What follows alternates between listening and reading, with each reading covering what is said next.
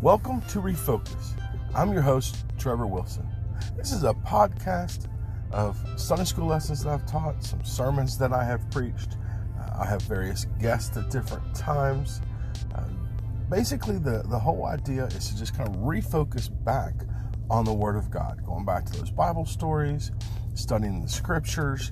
Let's just, just kind of get out of ourselves, out of our own thinking, and go back to the Word of God and see what He has to say. I love those old Sunday school lessons when we were kids. We seem to have gotten away from some of those, just the bare bones bottom of what the Word of God, the meat and potatoes, if you will. So I hope you enjoy and pass along and share. Now, let's get to the lesson. Hello again, Steve Wilson. We're back, continuing once again through the book of Matthew. We're in chapter 24. Last time um, we were together, we managed to get through verse uh, 9, if I remember correctly.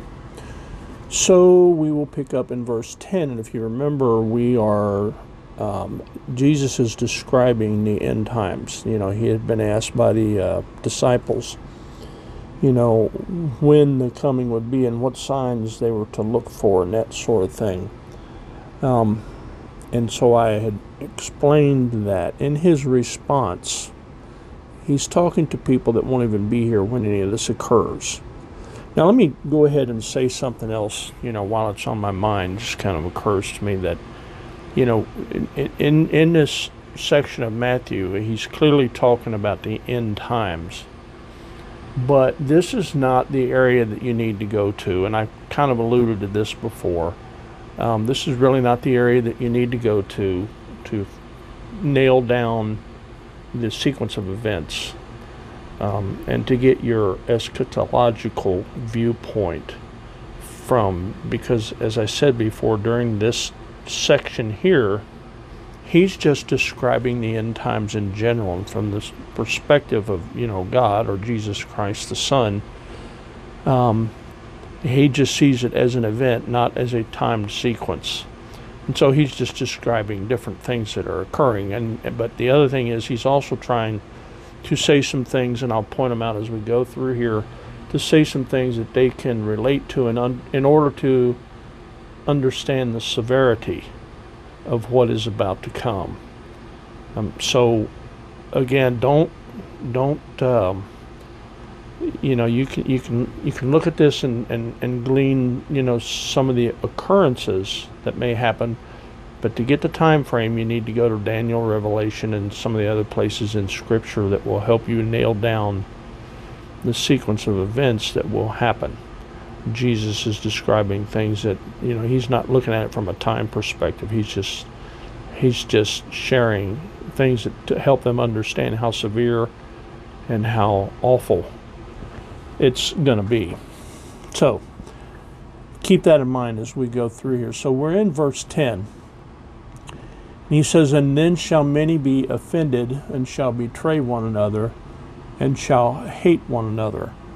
So he's describing the atmosphere and the um, general demeanor of people during the the last days. Maybe maybe leading up to the tribulation, but definitely during the tribulation.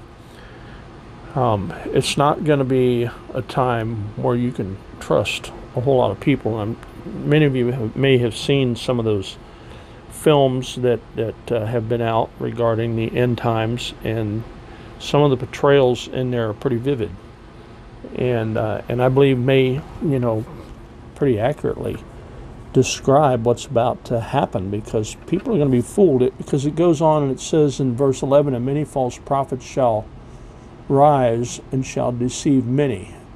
Um, and this is the second time he mentions false prophets, and he mentions it again in a third time a little bit later on. I'll have more to say about that when we get to those verses.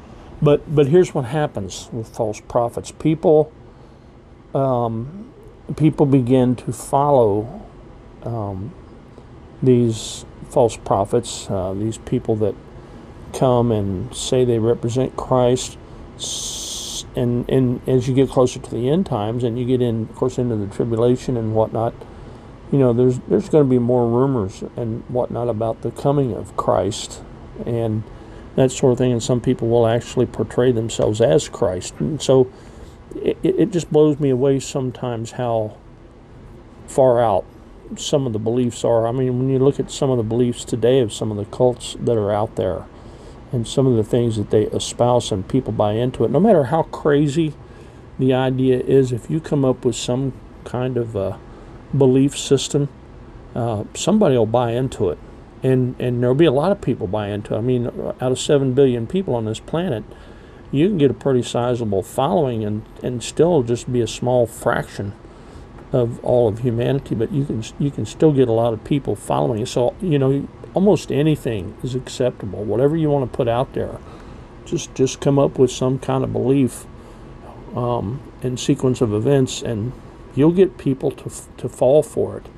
And, and so he's he's warning them that you know this is going to happen. So when these false prophets come, they're going to persuade people to do some pretty wild and crazy things, and and they're going to justify uh, betraying one another, um, turning one another in, because you know they'll, you know, for, for, instance, um, Islam states in the Quran that you know people who are not uh, Muslim are infidels and deserve to be killed.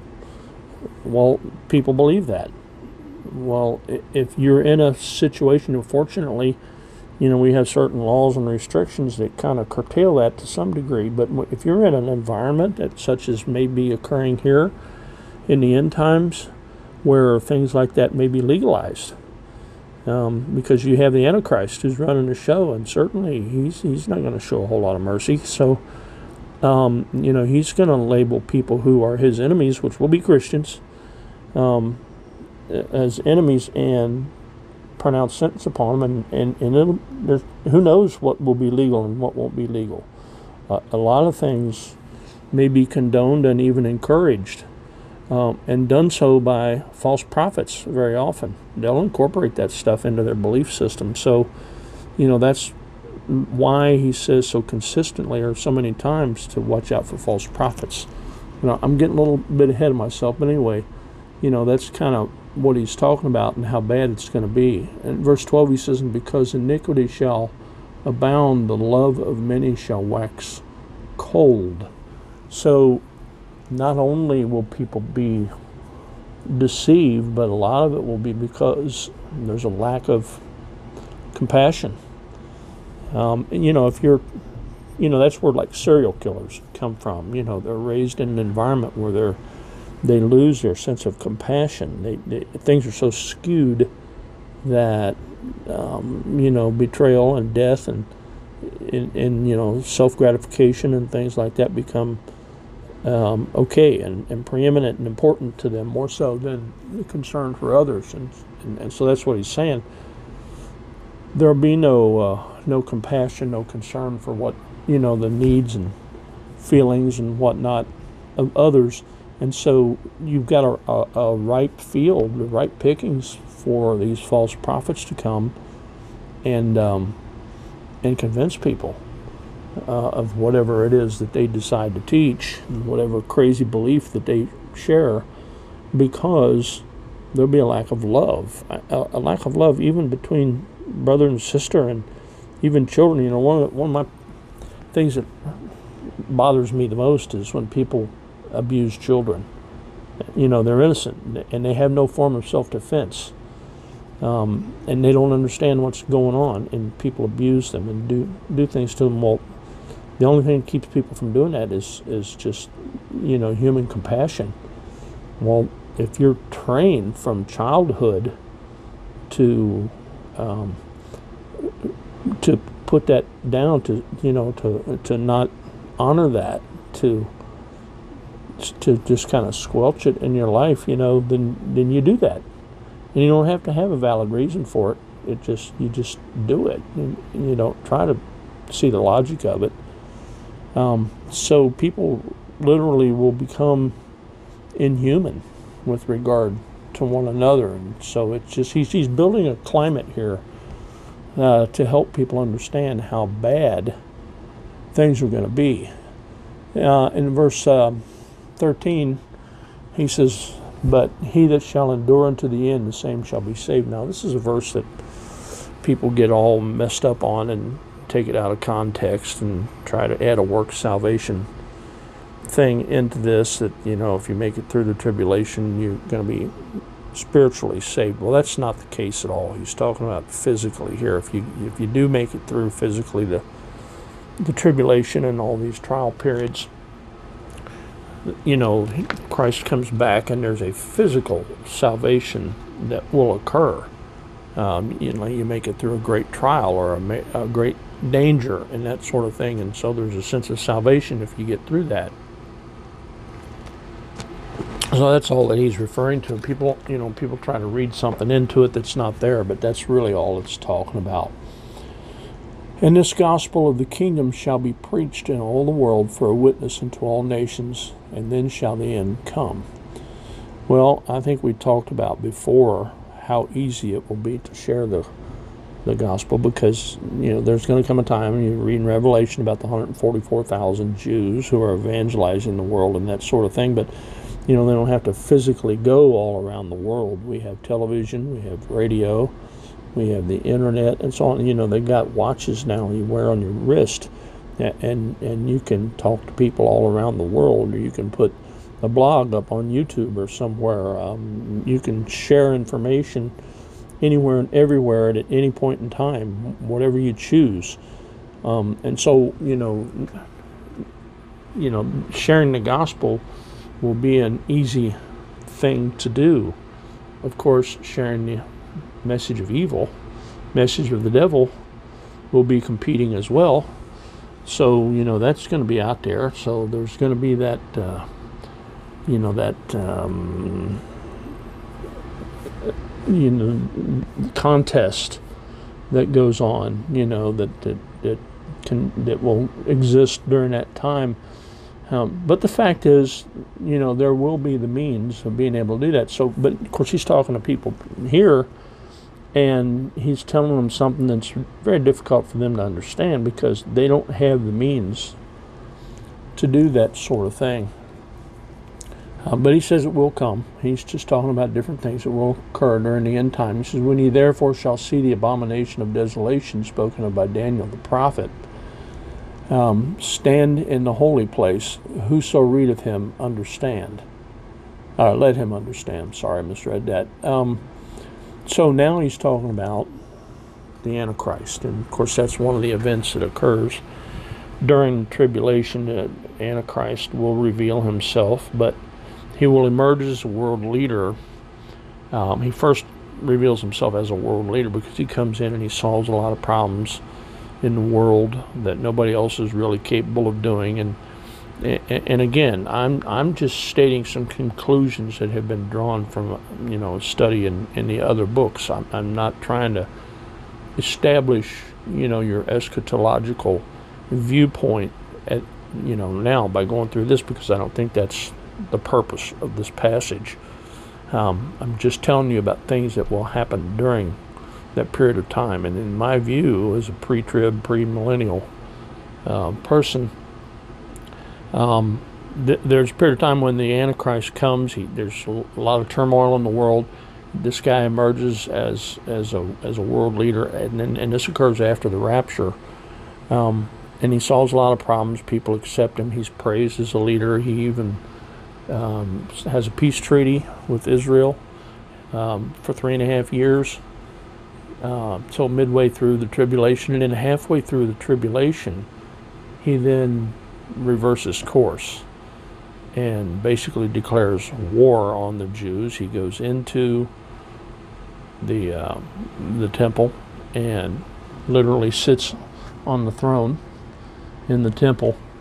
Um, and that's why he's called the abomination of desolation, spoken of by Daniel the prophet. And I had said before, Daniel is one of the books you look at and study um, in order to establish your eschatological uh, viewpoint, time frame, or you know, however you want to call it. Um, so you know, he said, you know, when that happens, you know where you're at. You know what's going on. This is this is in in the end time. He says he's going to come in. He's going to stand in a holy place, and you know, people that see that happen, um, you know, they, they they can look back into Scripture and see where it's been prophesied, where you know it, it's going to be the fulfillment of prophecy, and people are going to understand why it's occurring and who this person is. He's going to be revealed at that point in time. Um, and of course, then he begins to talk about all the uh, terror and the horror and the turmoil and everything that occurs after he does that, because that's the beginning of the tribulation. Now, you know, we're at the end of our time here, and so I want to, you know, we kind of start getting into that the, the terrible things that occur to the people that are going to be on the run at that point in time, which will be Christians. So when we pick up in our next episode, our next post, um, or our next blog, uh, we'll start in verse 16. In case you want to study ahead, take a look at that, and we'll talk about those who are now on the run from the Antichrist. Um, so until next time, goodbye and God bless.